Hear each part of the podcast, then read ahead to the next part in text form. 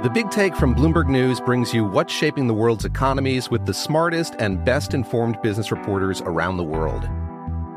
We cover the stories behind what's moving money and markets and help you understand what's happening, what it means, and why it matters every afternoon. I'm Sarah Holder. I'm Saleya Mosin. And I'm David Gura. Listen to The Big Take on the iHeartRadio app, Apple Podcasts, or wherever you get your podcasts. MTV's official Challenge podcast is back for another season. And so are we. I'm Tori Deal. And I'm Anissa Ferreira. The wait is over, guys. All Stars 4 is finally here. And this season takes it to a whole new level. Old school legends, modern power players, and ex lovers are all competing in Cape Town, South Africa for the prize of $300,000. And we're going to be right here along with you fans, covering every episode on the podcast. Listen to MTV's official Challenge podcast on the iHeartRadio app, Apple Podcasts, or wherever you get your podcasts. Hey, everybody, it's me, Josh, and for this week's Select, I've decided it's time for a rousing bout of goofy history with our 2015 episode on the Nazis who invaded the United States during World War II. I won't give anything away, but suffice to say, it's the kind of topic that records itself. So, relax. Let me give you a quick shoulder up there. Very nice. And enjoy this classic Stuff You Should Know app. Welcome to Stuff You Should Know, a production of iHeartRadio.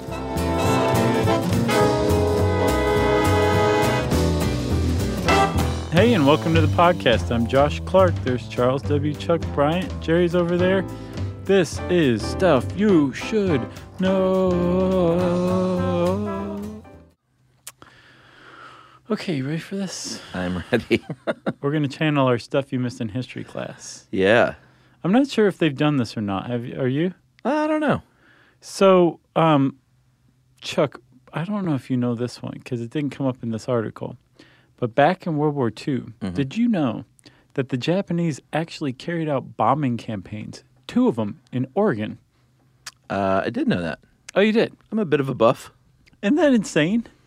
Yeah. I mean, there's a lot of forgotten history or little known history that you read it. And uh, thank God for like the internet because someone will post an article and say, I bet you never knew this. Yeah. And then you're like, what? Yeah. That's pretty much the function of the internet, that, Yeah. what you just described, you know? Sure. So this one, I think I learned about this from, unsurprisingly, Uncle John's Bathroom Reader years and years and years ago. Oh, yeah. but definitely not in this kind of detail. It turns out that in World War II, in uh, 1942, I believe, in uh, Armagansett, New York, which is on Long Island, and Pontevedra Beach, Florida, which is just south of uh, Jacksonville, Yeah. um, Nazi saboteurs landed. They invaded America. Yeah. Pretty remarkable. It really is. What's even more remarkable is how badly their operations went. Yeah, what's remarkable is, well, not remarkable. What's uh, thankfully, they chose a bunch of dopes, Half-hearted dopes. half-hearted dopes, who I don't know if they didn't do their research. We'll we'll get into how they pick these these schmoes, Yeah. but um, it didn't go so well.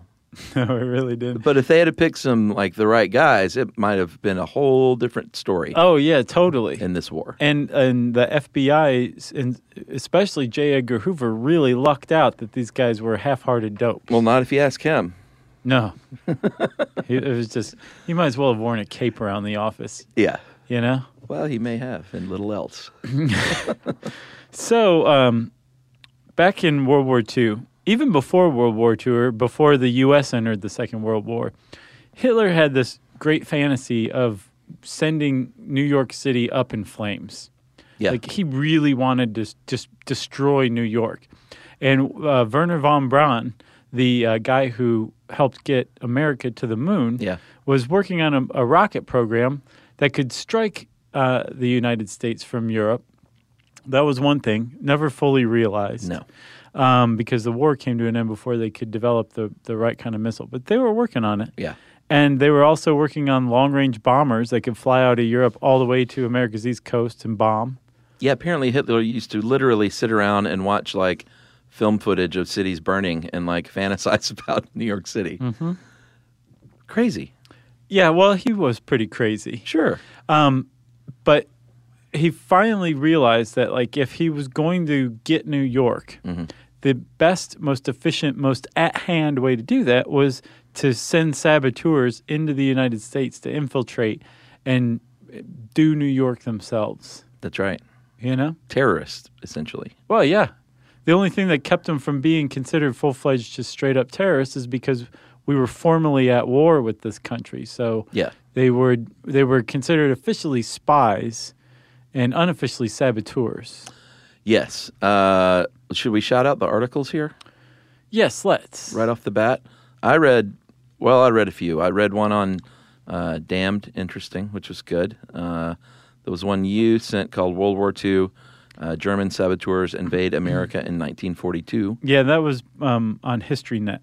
History Net. Yeah. And I feel like there was one more. There was a Der Spiegel article oh, yeah, that's one I looked at. um, called Operation Pastorius Hitler's Unfulfilled Dream of a New York in Flames. Yeah. Poor Hitler. I know. His dreams failed. So, uh, World War II hadn't been raging for long for the U.S. when this happened. It was um, right after uh, Pearl Harbor was bombed, and Hitler said, "You know what? They think they're over there. They're a long way from us, so they probably feel pretty pretty safe.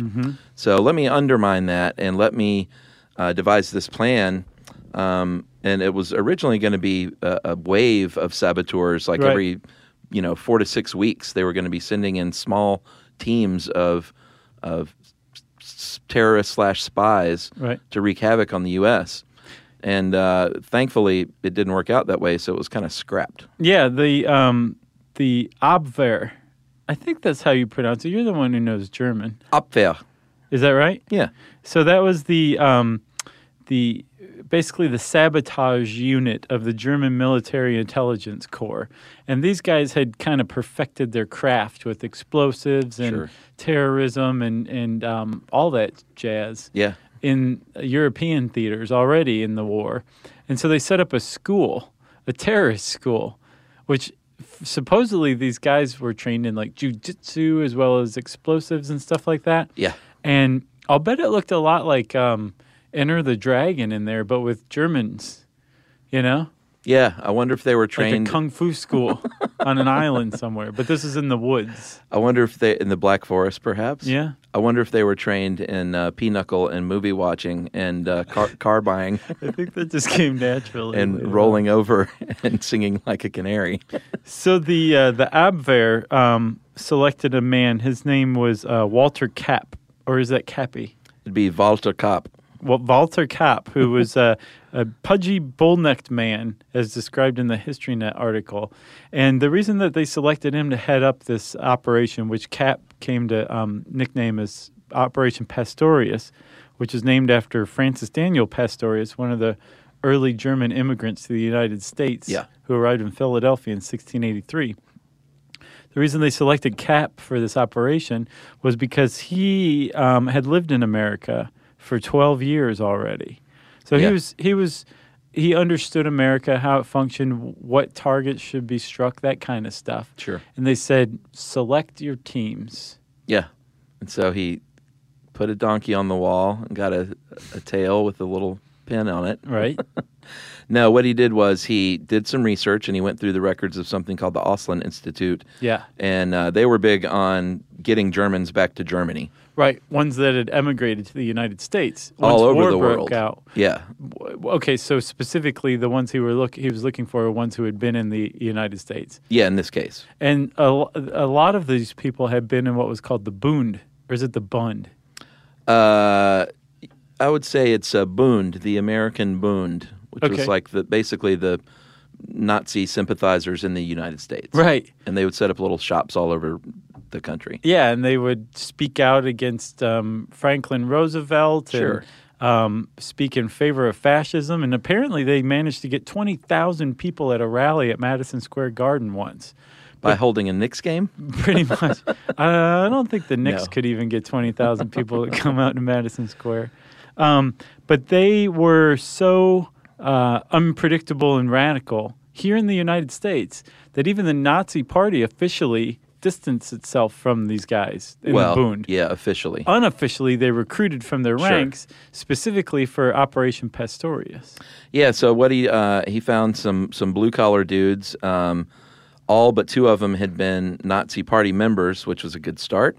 Uh, four dropped off right off the bat, and that left them with uh, what would be uh, eight dudes, which they divided up into two teams of four. Right. Uh, one leader on each side, and then three uh, dopes below them. with with Cap at the head of the whole thing. Yeah, even though he he didn't come over to the United States for the operation, he was just sort of running the training initially. Yeah, and he, he was watching him do jujitsu. I guess so. so I here, mean, isn't that hilarious? Germans Yeah. doing jujitsu Well, in the not woods. really. I don't think so. It just seems a little like, you know, neighborhood ninja camp kind of stuff. You know, Well, they had to train in some sort of hand-to-hand combat. no, they're saboteurs. They're not. They don't need to know that. They're not, they're supposed to know how to blow up a bridge. Yeah, but what if they get caught in the middle? They gotta Like like turn and run away. jujitsu somebody down. No, you just run if you're a saboteur. Well, that's some foreshadowing right there.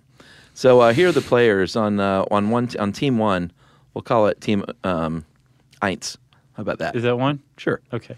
Uh, on Team Eins, you had the leader, George John uh, Dosh, and he was 39. He was the oldest guy. And uh, He was so old. I know, 39. And he was picked because he was um, he was a smooth talker and he was apparently just seemed very American, which was if you're going to stick some Germans over there to, to be saboteurs, it's probably good if they can pass themselves off as just regular, good German Americans. Right. Plus, also, you have the added benefit of not having to teach them to speak colloquial English. Sure. And they already know the terrain, they know the culture. Where's Coney Island? Right. I want a hot dog. exactly. Yeah, so they were all good. Right. Yeah. Was that Count Dracula? Huh? No, that was uh, that was my German Oh. Okay. saboteur. I gotcha.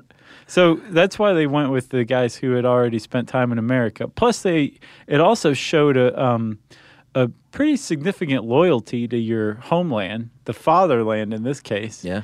Where when war breaks out, you go back to where the war is being fought Sure. to support it. Yeah, You know what I seemingly. mean? Yeah, So they're d- like selecting from the Auslands Institute rolls of immigrants who were also Bund members. It seemed like a, a just a knock it out of the park group of guys. yeah. So um, uh, Dash, he was uh, he actually did, like you said, served in the German army in World War One, came to America, uh, worked as a waiter, and then in 1939 said, you know what, C- duty calls, I'm going back home. Right.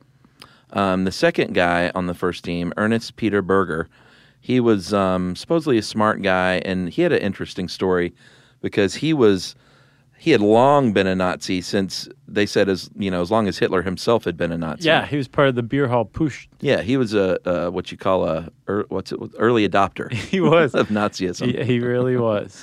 And he, he actually had fled Germany for the United States because he was afraid he was going to get brought up on um, brawling charges. That's right. He liked to fight. Yeah, and he stayed there for about six years, and then uh, worked as a machinist in the Midwest. Uh, he even joined the National Guard, the U.S. National Guard. Yeah. and um, became an American citizen. Yep. And then he went back after Hitler gained power, right? Well, he went back pr- mainly because of the Great Depression. 'Cause- Oh, is that right? yeah, but I mean, it coincided. But he was like, "Yeah, this place stinks now." Yeah, and Hitler's in power. I'm going to go become a brown shirt and rough up people on the street, which is what he did Pretty much. because he really did love to fight. And um, the brown shirts were purged in the night of the long knives by Hitler and his uh, cronies. Yeah.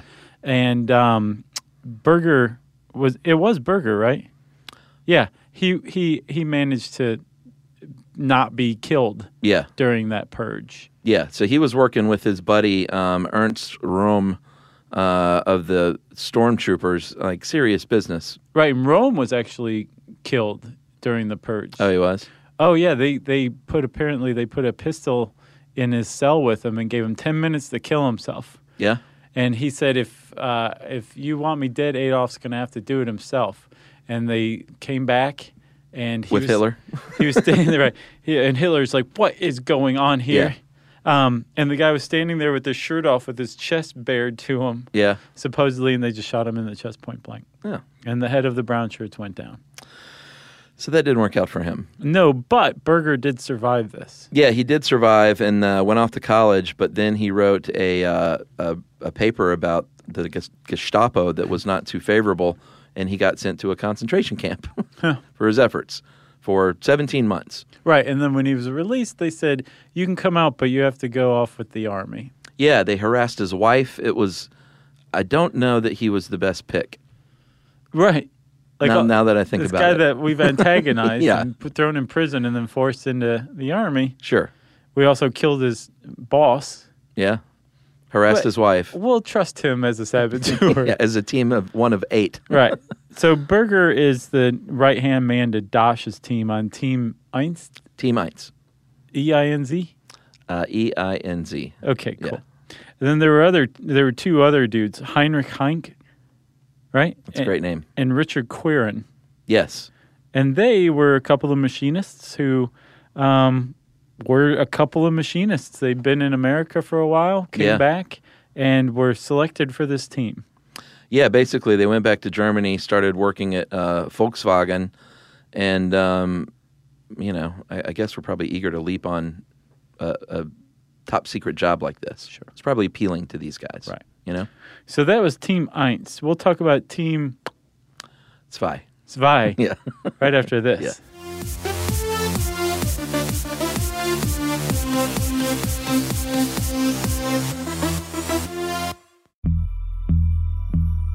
As important as choosing the right destination when traveling is choosing the right travel partner.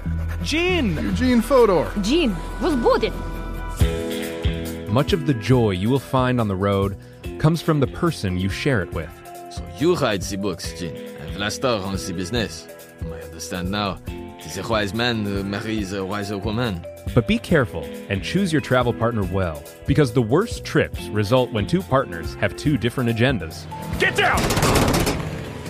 I'm not stupid, Jean. Something is going on, and it's high time you tell me the truth. Freeze, Americano. Jean, run! So travel before it's too late. Your money will return, your time won't, and we're all too quickly approaching that final destination. Listen to Fodor's Guide to Espionage on the iHeartRadio app, Apple Podcasts, or wherever you get your podcasts. I'm Tamika D. Mallory, And it's your boy, my son, the general. and we are your hosts of TMI. New year, new name, new energy, but. Same old. Oh, And catch us every Wednesday on the Black Effect Network, breaking down social and civil rights issues, pop culture, and politics in hopes of pushing our culture forward to make the world a better place for generations to come. But that's not all. We will also have special guests to add their thoughts on the topics, as well as break down different political issues with local activists in their community. If you like to be informed and to expand your thoughts, listen to TMI on the Black Effect Podcast Network, iHeartRadio app, Apple Podcasts, or wherever you get your podcasts. That's right. I'm Elliot Connie, and this is Family Therapy. my best hopes. I guess identify the life that I want and, and work towards it. I never seen a man take care of my mother the way she needed to be taken care of. I get the impression that you don't feel like you've done everything right as a father. Is that true? That's true. And I'm not offended by that. Thank you for, for going through those things and thank you for overcoming them. Wow. Uh-huh. Thank God for deliverance. Every time I have one of our sessions, our sessions be positive. It just keeps me going. I feel like my focus is redirected in a, in a different aspect of my life now. So, how'd we do today? We did good. The Black Effect presents Family Therapy. Listen now on the Black Effect Podcast Network, iHeartRadio app, Apple Podcasts, or wherever you get your podcasts. You, you, you know. Stop, stop, stop. You should know. No. So Chuck, uh, tell us about the smiling faces on Team Zwei. Well, Josh, Team Spy was led by a man named Edward uh, Curling, or Edward, I guess. Who is I take it is the only competent person in this entire mission. Yeah, he seemed like it, right? kind of. A little yeah. more Um, than the rest. Yeah. Comparatively speaking, he seemed like a, a criminal genius. Yeah, that's a good point. Um, so he was also uh, one of uh, had gone to America in 1929 to work, uh, married a, a German woman there, and then they worked together as butler, uh, butler and cook for a little while. And then he said, "Ah, "You know what? I, th- I don't like you anymore. I think I want an American woman." Mhm. So he did that. And then uh, when the war broke out, he tried to sail to Germany. right. So I'm not sure if he was a mastermind either. Now that I think about it. Uh, Well, he showed a lot of initiative. Well, good point. And uh, he was turned back by the um, the Coast Guard, but he finally made it to Germany um, in 1940, and he ended up working at the Ministry of Propaganda. Yeah, I guess with Goebbels, huh? Uh, yeah, sure. And when he uh, tried to um, sail to Germany that one time, he actually had a, a, a guy with him named um, was it Herbert Neubauer, I believe. Oh, was Neubauer on his boat? Yeah, he was on that crew. Ah. And so he would have been turned back as well. So, um, so he was a natural fit. Right. 'Cause they knew each other. And Curling actually recommended Herman Neubauer uh, to be part of the team. He's like, he can hoist a sail. yeah. What else do you need to know? He was in the Boond. Who cares? Uh, that was the the youngest member of his crew at 22 was Herbert Haupt, and um, he moved to the U.S. when he was just five years old. And so I don't know that he was a great choice because he was practically American. Yeah. And he, You know? he was also not so smart. Or uh, let me put it this way Experienced, he was not experienced. How about Right, that? a little, a little green, Yeah. a little wet behind the ears. Sure. Um, and then the last guy, Werner Thiel, he, surprise, surprise, was a member of the Bund, and uh, he was working in a war plant. So just this weird hodgepodge, ragtag group of guys were selected. Only two people out of the whole original twelve were had been in the military. Yeah, this sounds like a m- movie in the making. Oh yeah. It, but it just if it would have had a great third act, it probably would already be a movie. Oh yeah. You know what I'm saying? Yeah, it is lacking a third act. I imagine like when if someone had tried to develop this, you're like, this sounds great so far, it's going great, and then oh, that's how it ends. Yeah. Shelf it. Yeah. Um, so these guys are put together. They're sh- sent to the Abwehr school. Yeah. To learn jujitsu. Sure. And the oldest guy, George Dosh, is like low kick, low kick. Oh my hip. Yeah. You know. Yeah, they were also studying like explosive techniques and Right, uh, wiring. not just explosive jujitsu techniques, right? But real explosive. Right. Yeah. Uh, wiring, detonation, timers, all of this stuff. They got to go on field trips to um, power plants and bridges and Yeah, canals it's and see fun. like where the weak points were. Um, and all of this took place over an intensive 18 days of training. That's it. They got 18 days of training. Yeah, and apparently Dash, the leader of Team Eins, wasn't even. Uh, I read one account that said he basically kind of snoozed through most of it, No. which would go on to explain a few things later. That's hilarious. Yeah. 18 days and you can't even stay awake to Yeah. learn how to blow something up. Seriously. Um, all right. On May 23rd, they were given their assignment. Um, and these were, I mean, this was pretty smart. The assignments were. They had Oh, a yeah. good. They had a good plan in place. Small teams of dudes. Uh, Dasha's team was assigned to destroy quite a few things. Um, hydroelectric uh, plants at Niagara Falls. Uh, Mhm.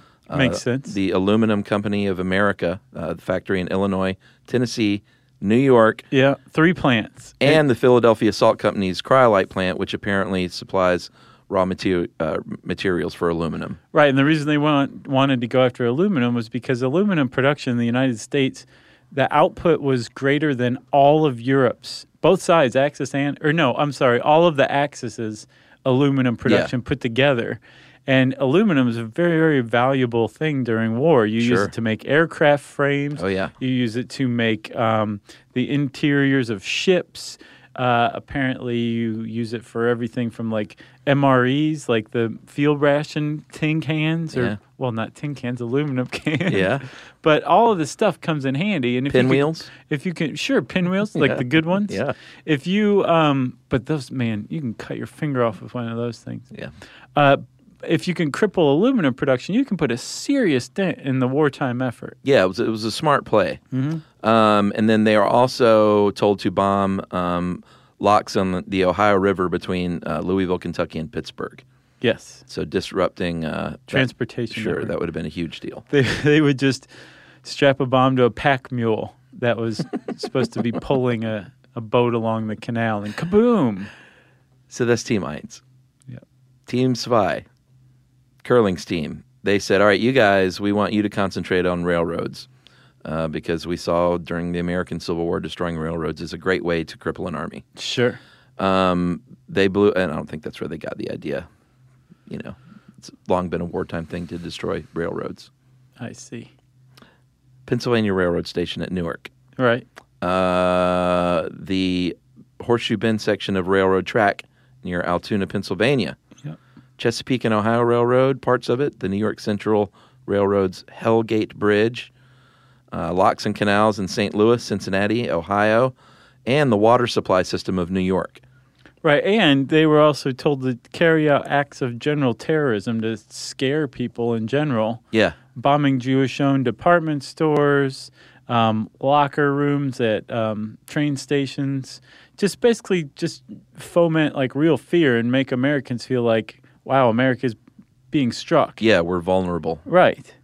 Um, and so the guy said, "Okay, let's do this."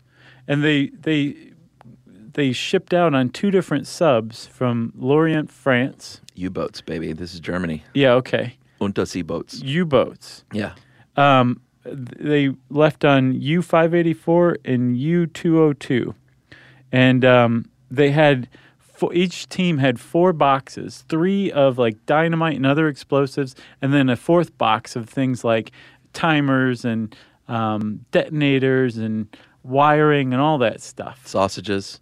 Sure, for just in case they got a little hungry on the trip. Yeah, it was Germans after all. Right. Uh, they also had a lot of money. A they lot. had uh, roughly about a million dollars today. Um, at the time, each group had fifty grand, and they needed this to travel and to live and to bribe people and pay folks off. Right, in cash. So they had Oh yeah. and what's equal to about a million dollars today in cash on them Yeah. in nothing greater than a $50 bill. Yeah, that's a lot of money. Yeah. like physically a lot of money. Uh, each member was given nine thousand, five of which, which is very funny. Like, uh, team leader is going to hold on to this, Right. and you can keep four yourself in your money belt. Yeah. and only carry like four hundred and fifty in your pocket. Right. and um, that should be enough dough to carry out this plan. Was the idea? Yep. And then the uh, the team leaders also got handkerchiefs Yeah, that had um, the names and addresses and things of contacts friendlies. in, i invisible ink written on them. Yeah. Mm-hmm. Uh huh. So this is like a bona fide spy, Yeah. espionage, terrorism operation. Again, great movie in the making so Right. far. Yep. So the um, the and again, I think you said before that like Hitler was planning on sending several waves or wave after wave. Apparently, the schedule was every six weeks they were going to send one one or two teams to the United States. Yeah, I got. I mean, it was a really s- smart and scary plan. Yep. Um, because catching you know a, a tiny team of four guys who can assimilate as Americans, um, or at least good German Americans, that's that's tough to catch. Yes.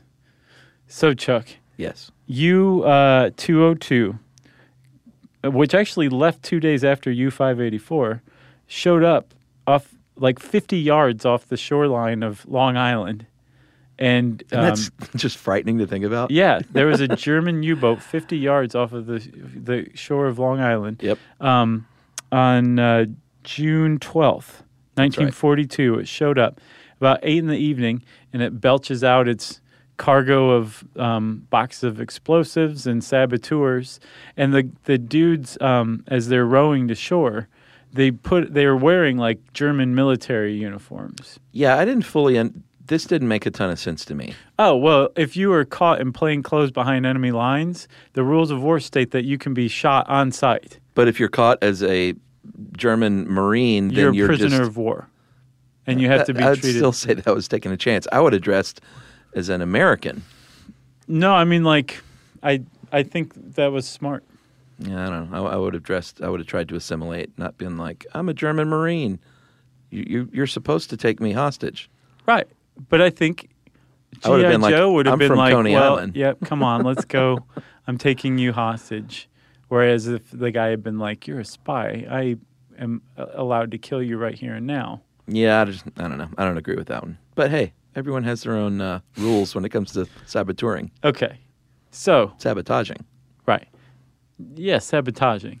I was just kidding anyway. And I've learned recently that that was of um, that's that word is of recent provenance. Did you know that? Like it didn't come into use until the beginning of like the 20th century. That makes sense. I would have thought it was a fairly old word. Yeah. Nope. Did we just think of sabotage or did we just start calling it that?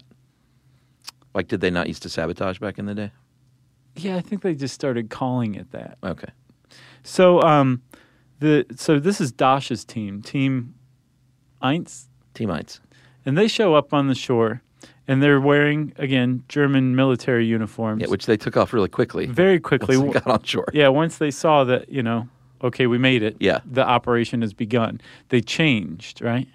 Yeah, they changed clothes and they started. Uh, I guess they put on their "I Love New York" shirts and they started digging big holes in the beach to di- to bury these uh, munitions, Right. so they could come back as needed uh, when they wanted to blow something new up. Yes. They can't just carry that stuff around. No, and they needed to just stash everything and go and cool out and make sure that no one was like onto them or anything like that, and then come back and get it, like you said, as they needed. Yeah, the plan was to meet up for the two teams to meet up in Cincinnati on July fourth, Right. um, for a baseball game, is what I'm imagining. Yeah. Yeah. The, the Reds versus the Braves. Don't know where the Braves were then. Probably Milwaukee. Sure. Okay. I don't think they moved to Atlanta until the 60s. Yeah, but I was trying to think of Boston, but they were that was long before. So um, the uh, team Einst was uh, was changing. They had just landed. Yeah. They were in the midst of changing when they were discovered by a Coast Guardsman. Yeah, well, one of them was that uh, Dash climbed over a dune, and while the other guys were still burying and changing uh, th- their clothes, and he walked up, and there was a Coast Guard dude, John Cullen, standing right there, and he was like, "Hey, what you doing?" Right. Basically, and the guy was like, "Oh, nothing." Yeah. and uh, he uh, he apparently was kind of handling things when Berger comes over, and Berger thought that uh, so the team Eins had been rowed to shore by two German sailors. Yeah. And I guess Berger lost track of the German sailors and assumed that they were still there, and that for some reason it was only Dosh had four guys plus the two. right. And that Dash had climbed over the dune to talk to one of the sailors. Yeah. So Berger comes up and asks a question in German, yeah. and the Coast Guardsman, John Cullen, is like, mm, Why are you speaking German? We're at war with Germany. What's going on? Yeah. And at that point, Dash tells Berger to get out. Yeah, he said, "You fool, go back to the others." Right. And the guy was probably like, "What others? Wait a minute." And so Dash's story was that they were um, fishermen, stranded fishermen. Yeah. And before he got really suspicious, Cullen, the guy from the Coast Guard, said, "Well, if you guys are stranded fishermen, we That's got my a- job." yeah, we have a Coast Guard like house, Yeah. party house, uh-huh. right up the beach. We just ordered some pizza. Come with me. You guys can eat some pizza Uh-huh. and um, chill out." And Dash was like, "Well, uh, we don't have any ID on us." Yeah, we don't have fishing permits either. Right. We don't want to get in trouble. So the guy was like, "Well, you're telling a guy from the Coast Guard that, so you're in trouble first of all. But secondly, uh, that strikes me as weird." About that time, Berger comes up, asks his question in German, and Dash sees the writing on the wall, and tells um, tells Cullen, "Well, he says, do you have a mother?" And Cullen says, "Yes." And he goes, "Do you have a father?" He says, "Yes." And Dash says, "Well, then I wouldn't want to kill you." Yeah. So how about I give you some money? You can forget that this ever happened. And he tries to give him uh, a hundred bucks, and Cullen says, "Nope." Yeah, he says no, thank you. Um, and he said he ends up giving him two hundred and sixty dollars. And Cullen basically realized that s- something was going down, and I just need to just take this money and act like I'm down with the take, Right. And get out of here. So So he does so. he does. He skedaddles, and then um, oh, but not before. This is a very key piece, actually. oh yeah, it is. uh, Dash grabbed his flashlight before he left and shined it on his o- own face and said, You will be meeting me in East Hampton sometime soon. Do you know who I am? And the guy was like, No, I don't know who you are. And he said, My name is George John Davis. Which was a lie. Uh, well, it was his real alias for the mission, though. Hmm. So, like, he actually gave him his real alias. And he said, What's your name? And um, Cullen said, Frank Collins. which uh, Which was a lie. Which was a lie. Pretty quick thinking. And um, basically, he he scrambled back, and Dash came back over and was like, "Little scene there, guys. I totally took care of it. Right. Should not be a big deal. Don't even worry about it. Pay the guy 260 bucks. Yeah, we're good. Yeah. So everybody finished burying these boxes, which they did. And um, Colin ran off and went and grabbed some of his fellow Coast Guardsmen. By the time they got back, Team Eins had left. Yeah, they went and caught a train. But apparently, and this is another thing, so the U boat that dropped off Team Eins had grounded itself on a sandbar Yeah. and was sitting there like trying to get back out to sea because dawn was you coming. just rocked back and forth in your chair. Was that? That's what it looked Was like. that the method? They had all the guys in there. Yeah, just moving To the side to left, side, to and the back. right. Right, exactly. Yeah. And finally, the tide came in just enough for them to dislodge themselves and go back out to sea just in time. But apparently, um, Cullen and the other Coast Guardsmen who came back caught sight of this U boat heading back out to sea, Yeah, not, not good. right? Yeah. No. German U boat off the coast of Long Island just ran into some guys who are speaking German and tried to pay you off. Sure. And then now all of a sudden, in the moonlight, you can see the ghostly outlines of four freshly dug holes in the sand. Yeah. Let's see what's in there. Yeah, I wonder if um, I couldn't find. I saw that about the boat being stuck, but I couldn't find if that was like if they could have gotten away. You know, it could have all changed. They may not have been that suspicious. I think that Cullen was he was on it anyway. appropriately suspicious. Yeah, he was definitely coming back. But seeing the U boat was just icing on the cake. Exactly, I yeah. guess. Okay.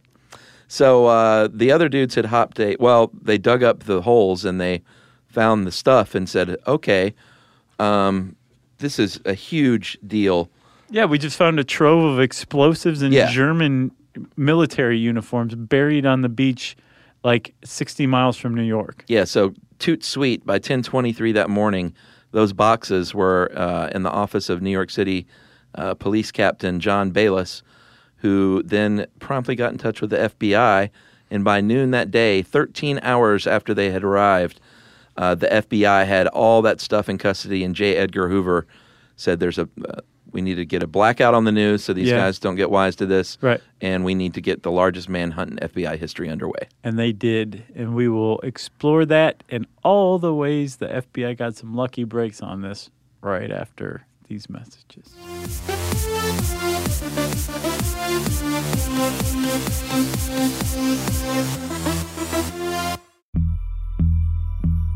As important as choosing the right destination when traveling is choosing the right travel partner.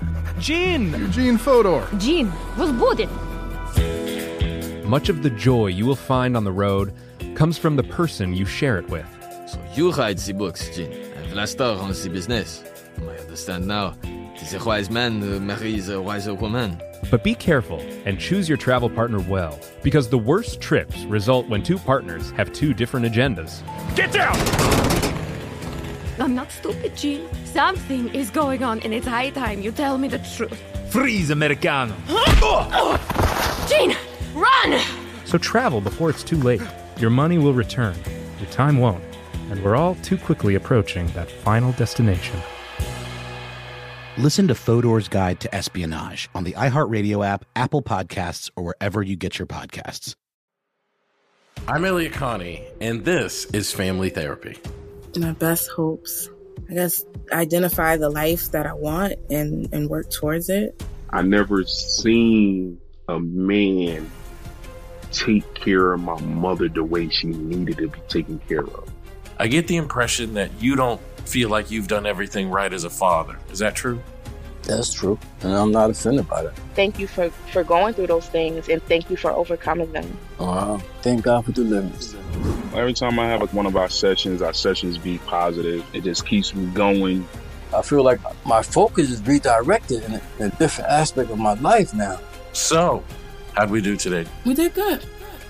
The Black Effect presents Family Therapy. Listen now on the Black Effect Podcast Network, iHeartRadio app, Apple Podcasts, or wherever you get your podcasts. I'm Tamika D. Mallory. And it's your boy, my son, the General. And we are your hosts of TMI. New year, new name, new energy, but Same old. Oh, yeah. And catch us every Wednesday on the Black Effect Network, breaking down social and civil rights issues, pop culture, and politics in hopes of pushing our culture forward to make the world a better place for generations to come. But that's not all. We will also have special guests to add their thoughts on the topics, as well as break down different political issues with local activists in their community. If you like to be informed and to expand your thoughts, listen to TMI on the Black Effect Podcast Network, iHeartRadio app, Apple Podcasts, or wherever you get your podcasts. That's right. You, you, you know. Stuff, stuff, stuff you should know. All right. So Team Eintz, let's uh, recap here. They uh, are in Manhattan. yeah. They go shopping at Macy's, of course. Yeah, 'cause they got a because- lot of cash. All they had with them was the clothes, the civilian clothes they brought, and all that cash. Yeah. That was it. Everything else was buried back at the beach, but is now in FBI custody, unbeknownst to these guys. That's right. So they go shopping at Macy's. They split into. They said let's split up into pairs because that makes sense. Uh, Kieran and uh, Hein- Hank checked into the Hotel Martinique. Dosh and Berger uh, went to the Governor Clinton Hotel, Governor Bill Clinton. and uh, I don't think so. And um, unless he was named after the hotel, oh, yeah. never know. That's why he always wanted to be governor. So apparently, um, Dosh and Berger met. Uh, he he summoned Berger to his hotel room, up on a tall floor, and opened the window and said, "I've got a a, a plan, and I'm going to tell you about it. And if you're on board, you're on board. But if you're not, then one of us is leaving through the door, and one of us is leaving through the window." He basically threw down the gauntlet To Berger? to Berger, I, oh, wow, I didn't realize that. yeah, and so Berger he basically said, "I would like to turn and saboteur, sabotage, the sabotage, Right. and go against Germany, and because America's kind of great." So Dosh was going to kill Berger if Berger didn't go along with it. That's what he said, and apparently Berger had the choice too. Like, or you can, You I can- can defeat you and throw you out the window, Or you And- can triumph and be the living victor. Yeah, so I think Berger was just uh, on board, Yeah. and uh, they said that in this article that um, Dash probably was telling the truth that he was he was really this was his idea from the beginning. So here's the here's the question. Like historically speaking, Dash has been uh, seen as a genuine betrayer of this mission. Sure. But when he became a genuine betrayer of the mission is is at issue still, Yeah. according to this History Net article. Either fr he he knew it before they even landed, Yeah, and that that is why he showed his face and gave his real alias to right. John Cullen on the beach, which makes sense. Or his encounter with John Cullen on the beach rattled him enough that he was like, "This is never going to work. We're Well- already we're already dead in the water." That's a quick turn. So now I'm going to go ahead and betray it Yeah, I say that he was in on it from the beginning. That's what that's my feeling. because he was snoozing in spy school. Uh, just I don't know. It seems like a really quick. Like they just land on the beach. Five minutes later, he meets a guy, and he's like, uh, "Wait a minute, it, it's off. I'm going to betray Germany." Right. It just seemed I don't know a little too hasty. Or to me. maybe he had nerves of spaghetti. yeah, Yeah. cooked spaghetti even. So uh, he says, "Here's the plan. The on This Monday, is Dash to Burger, right? yeah." He said, "On Monday, uh, I'm going to go to." Did, had they closed the window by now? Yeah, I think so. They went to dinner and everything was good. Oh. And he said, "I'm going to go to uh, I'm going to go to Washington and meet with J. Edgar Hoover. This should be pretty easy to get that meeting." The man himself. Yeah. I hear he wears nothing but a cape around the office. And he said, "You go back to the other two guys and just sort of occupy them for a little while while I'm going to D.C. and requesting a meeting with the FBI, the head of the FBI." Right. Um, so Berger says, let's do this. Dash says, okay. It's Sunday. And Dash doesn't make his way to DC until Thursday morning. Yes. Instead, he goes. So remember, he was a waiter in America. Well, he called D- he called the FBI first, at least. Right, and the reason why he called first is he was a little worried because apparently back in um, in at training camp in the woods, cop Falter Cop had said, "You guys don't need to worry. We have a man on the inside Yeah. of the FBI." So um, Dosh was worried that if he called or if he just showed up at FBI headquarters, He talked to that one guy. right, Out of all the FBI guys, he would have that that level of bad luck. Which, from what I understand, that was something that was a good concern for Sure. him to have. Um, so he called the New York bureau first and said, "I'm a German dude. I've got information for J. Edgar Hoover. Tell him I'm coming." And then he hung up and he went to a club for waiters and then played pinochle for like two straight days. Yeah, I get. I, I think he was probably gambling. Uh, that's what I think too. Because I, th- if I'm not mistaken with the math, he ended up with more money than he came with. oh, really? yeah, So he went and gambled with sabotage money? I think so. Man, that guy is some serious cojones. he's pretty awesome. Uh, so eventually, he said, "All right, I got to go to Washington. Um, this pinochle game has dried up." So he hopped on the uh, Acela Express for Washington. Sure. uh, which I highly recommend, by the way. Man, train travel is awesome. It was great. Regional train travel is a delight. Such a delight. And especially from uh, Boston to New York, you just ride along the coastline there, Mhm. and it's just lovely. It is lovely. Sailboats and uh, Cape Cod houses right. on points. Yep. Lobster rolls. Yeah. It's nice, good stuff. All right, so Dash has arrived by train, finally. Uh, by this point, uh, Team Svi has landed. Right, these at are the Pontevedra. pros. Yeah. They show up in Florida and they're Yeah. like, let's do this for real. And I imagine Pontevedra Beach in 1943 was a pretty low key scenario. For sure. You know? Yeah, I would think so. So they are uh, 25 miles south of Jacksonville. They bury their crates, no sweat, uh, hop on a bus, go to Jacksonville. Um, they split up from that point. Two went to Cincinnati, two went to Chicago. Yeah, and like, I mean, They no were doing fuss, okay. No muss. Yeah. There wasn't like any. No one was calling the FBI.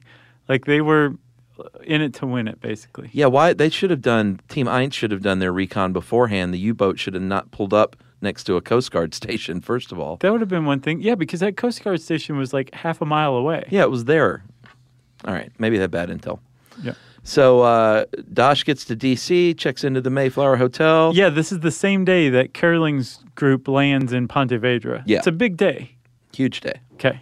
Uh, and he in DC said, "All right, I'm going to call the FBI again because got to meet with Hoover." And he reached out to a, a Dwayne Trainer, and of course Trainer says, "You know, this is probably not a legitimate call. We get these kind of weird calls all the time, but just in case, um, Let's go pick him up. yeah, let's let's see what's going on." It's a slow day at headquarters. Yeah, exactly. So they go and pick up the German and they bring him to the Justice Department.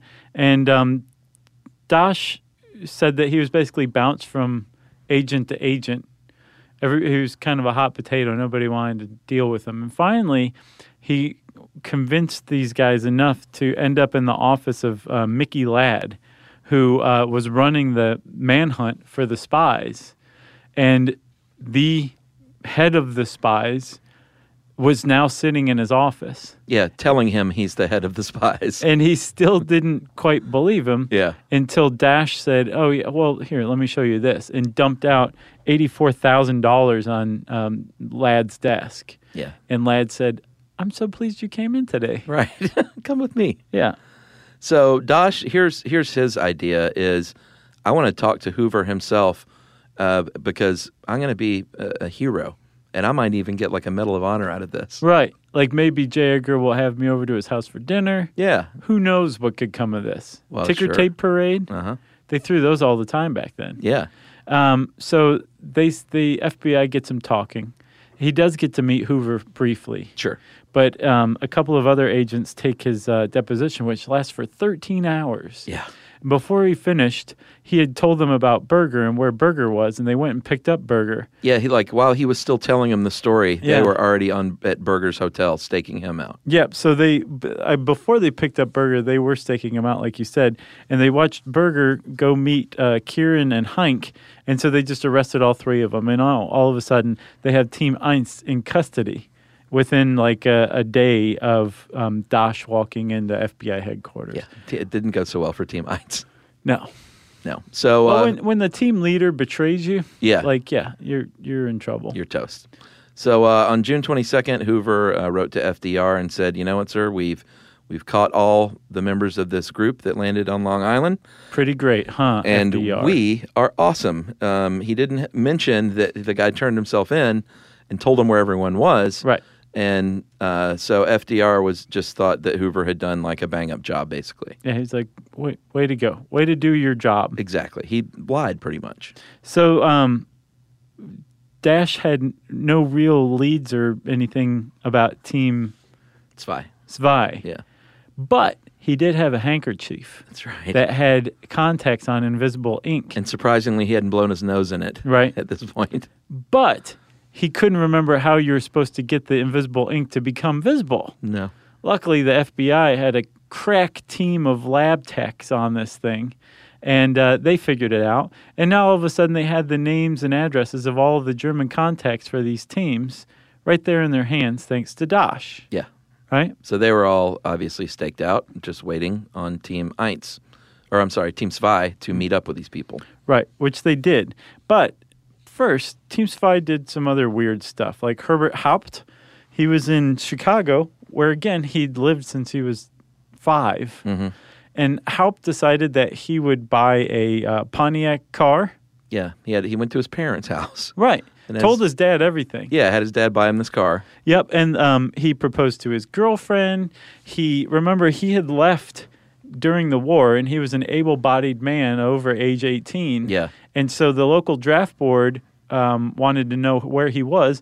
So he drops by FBI headquarters to clear up his draft problem. Says, "I'm back. Sorry, I've already registered with my local draft board.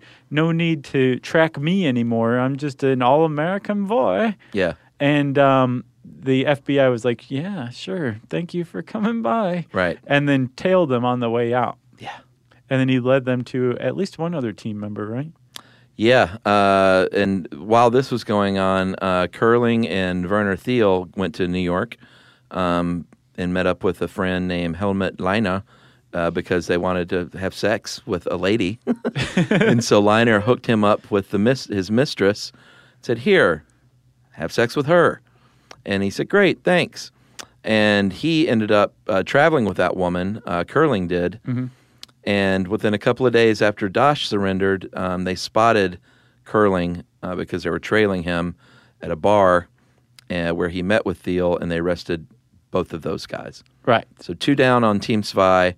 Uh, H- Herbert Haupt, I'm sorry, three down at this point. Right. Haupt was taken down in Chicago. Yeah, the only one left at this point was Herman Neubauer. Right. And Neubauer spent his time in, uh, was it in New York? Uh, I think he was in Chicago. Okay, you're probably right. Um, he just went to the movies over and over again. Yep. That's what he did. He he was apparently lonely, so he sought out some friends of his wife whom he hadn't really met before. Yeah. Um, he told them everything. Told them everything. he gave them his money for safekeeping. Unbelievable. But kept enough to go to the movies a bunch. So basically, he Yeah. kept a dollar. Right.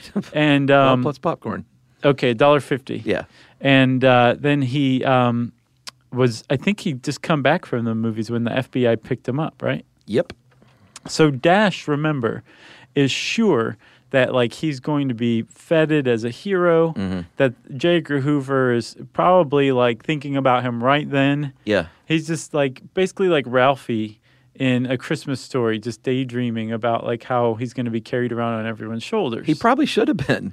So I mean, he's the reason why this went south because he said, "You know what? I'm tur- I'm siding with America." Sure. The thing is, Hoover. He didn't care. J. Edgar Hoover, not only did he not care, yeah. Hoover was taking the credit for all of this unraveling. Oh yeah, so he had to bury this. Right. He couldn't let Dash be known as this guy who had come and um, given him this whole thing on a platter. Right. Or else Hoover would look like an idiot. Yeah. And Dash might very well have been hailed as at least a, a slimy Yeah. collaborator rather than a criminal. Yeah. After everybody was rounded up, the FBI arrested Dash, and Dash must have been quite surprised by this. Well, yeah, they arrested him, but they said, "Hey, just go along with this. You'll get a full presidential pardon after six months." Oh, really? Just sort of play along with the arrest, and he was like, "Oh, okay." I see. So put me in the jail with the other guys so Yeah. they don't know. Yeah, exactly. He and didn't want to Hoover get. was like, yeah, sure. Well, because that jive with Hoover's plan to keep it all quiet still. Exactly. It was working out great for Hoover.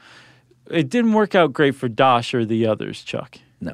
So um, FDR wanted to make sure that he could get the death penalty and that uh, this could be kept quiet. So he, uh, he formed a military tribunal to try these guys, and it was the first one since um, Lincoln had been assassinated. Yeah, it was a big deal. So uh, the prosecutor was Attorney General Francis Biddle. Uh, Chief defense was Colonel Kenneth Royal. Um, they defense argued initially for a civilian trial. That was quickly scrapped, and they said, no, we're going to move forward with the tribunal. Yep. And uh, held the trial at the Justice Department in Washington uh, during the month of July 1942, and basically said, we, we know the whole, there's not going to be much of a trial, fellas. Right. We know everything because you told us everything. Exactly. You are coming here to sabotage and blow up our junk, and you're in big trouble. Right, and the prosecutor sought the death penalty as expected, um, but it was up to FDR to decide when and where. And to do that, he had to have a transcript of the trial. And when he got this transcript of the trial, i- he it, it became obvious that Hoover hadn't really done anything. But Yeah, I mean- apparently FDR never called him out on it in public. No, which was a nice thing to do, I guess. I guess. Because that would have just been further embarrassment for like the whole country, you know? Yeah. So they kept that quiet. But um, at this point, it was news all over the country. They weren't keeping it quiet with the press. No. Uh, and the American public was way in favor of the death penalty. Uh, in fact, there was an open letter published in one newspaper calling for them to be fed to Gargantua, the gorilla at the Ringling Brothers Circus. Because that's fair to Gargantua, too. yeah, eat those Germans. Well, instead, uh, they electrocuted six of them on August 8th at the district jail in Washington, D.C., That's right. um, including Herbert Haupt, who was just like, I just wanted a Pontiac. Yeah. I just wanted to go see my parents. Right. Uh, Berger and uh, and Dash were spared the death penalty because they basically had a hard time proving in court that they didn't, you know. Fully intend to betray the operation. Yeah, exactly. Right. So they did not get electrocuted. Um, they were sentenced uh, Berger to hard labor for the rest of his life. Yep. And uh, Dash was given 30 years, but President Truman commuted their sentences, uh, released them, and deported them. Had them shipped to um, West Germany, Yeah. West Berlin. Said, don't come back. Nope. Get out. The And oth- uh, the other guys were buried in a potter's field, by the way, and outside Washington. yes, which Sadly. is now um, the D.C. Municipal Water Treatment Plant. oh really? Yeah. Where they were buried? Yeah. just right now they're part of the system, I guess. Um, and so Dosh and Berger go back to Germany, and Berger starts like feeding the media um, the story. Yeah, and it's like basically five years later, and roughly. blame right and blames Dosh for the deaths of these other six German patriots who were saboteurs, right? And Dosh um, tried to publicly clear himself. He, he first sought a pardon in America so that he could come back. Yeah, he really wanted to get out of Germany. Yeah, I can imagine. Um, and uh, America said, no, we're not going to do that. We're not going to pardon you. We're still mad at you. Germany said, we're mad at you too. And so he just kind of faded out of the public spotlight. Yep. He uh, he ended up dying in 1992 at the age of 89, and I didn't see any follow up for uh, Burger? for Berger. No. I think he wasn't quite as vilified as Dosh was. Right. For sure. But that was not the last time the Germans sent saboteurs ashore. There was at least one other ill fated attempt in 1944.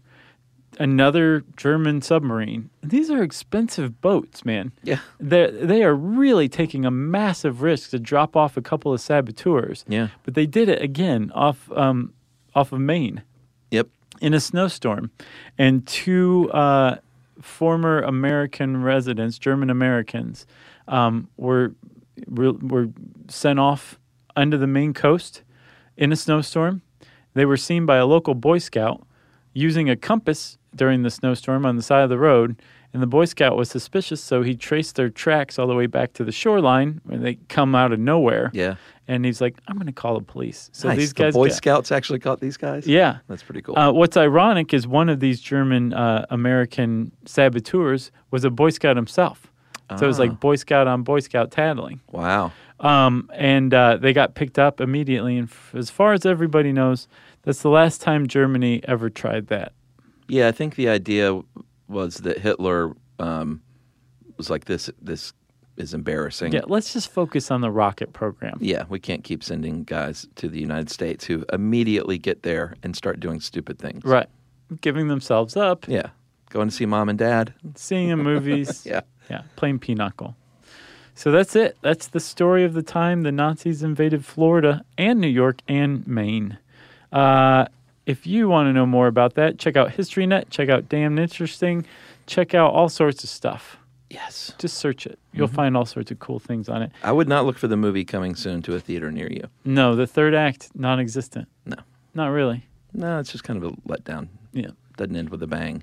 No. It ends with Germany being mad at them Yeah. and America too. Uh, let's see. I think uh, I said Germany's mad, Mhm. which means it's time for listener mail. Uh, I'm going to call this a cute, our cutest, youngest fan. And it includes an audio clip. Oh, yeah. Uh, Hey, guys. Did you hear this? Yes. It's pretty great. Yes. My son Archer is two and a half years old. Just two and a half. We listen to podcasts together while I rock him to sleep at nap time and bedtime. Uh, anytime he's tired, he says, Mommy, let's go Archer's room and listen to podcast. Uh, I usually rotate between Stuff You Should Know and other How Stuff Works podcasts. He's never seemed to have a preference until about two weeks ago when I uh, put another podcast on. He said, No, Mommy, not that podcast. Just Stuff You Know, the red one. Mm-hmm. Uh, you guys are his favorite, which is fine with me, and I have even attached a voice recording of him requesting your podcast. It was not rehearsed, mind you. It's just me asking him before his nap time today. And that is from Shauna, and Shauna gave us permission to hear from Archer. So let's go ahead and play that clip right now. Okay, are you ready to take a nap? Yeah. Do you want to do you want to listen to a podcast? Yeah. Okay, which podcast? Definitely. Stuff you should know. Yeah. Okay. Aw. Wow. Pretty cute. Holy cow. Kid knows uh, his stuff. Unbelievable. So, Archer, if you can understand what's going on here by the sound coming out of the speakers, We know you don't yet form memories, but hopefully this episode will be a documentation of it. That's right, Archer. So good luck in life. You are off to a great start. And now take your nap, little buddy. Nice. Well, if you want to share with us how your cute kid loves stuff you should know, we love hearing that, right, Chuckers? We do. Uh, you can tweet to us at SYSK Podcast. You can join us on Facebook.com slash Stuff You Should Know. You can send us an email to stuffpodcast at howstuffworks.com. And as always, join us at our home on the web, stuffyoushouldknow.com. Stuff You Should Know is a production of iHeartRadio. For more podcasts from iHeartRadio, visit the iHeartRadio app, Apple Podcasts, or wherever you listen to your favorite shows.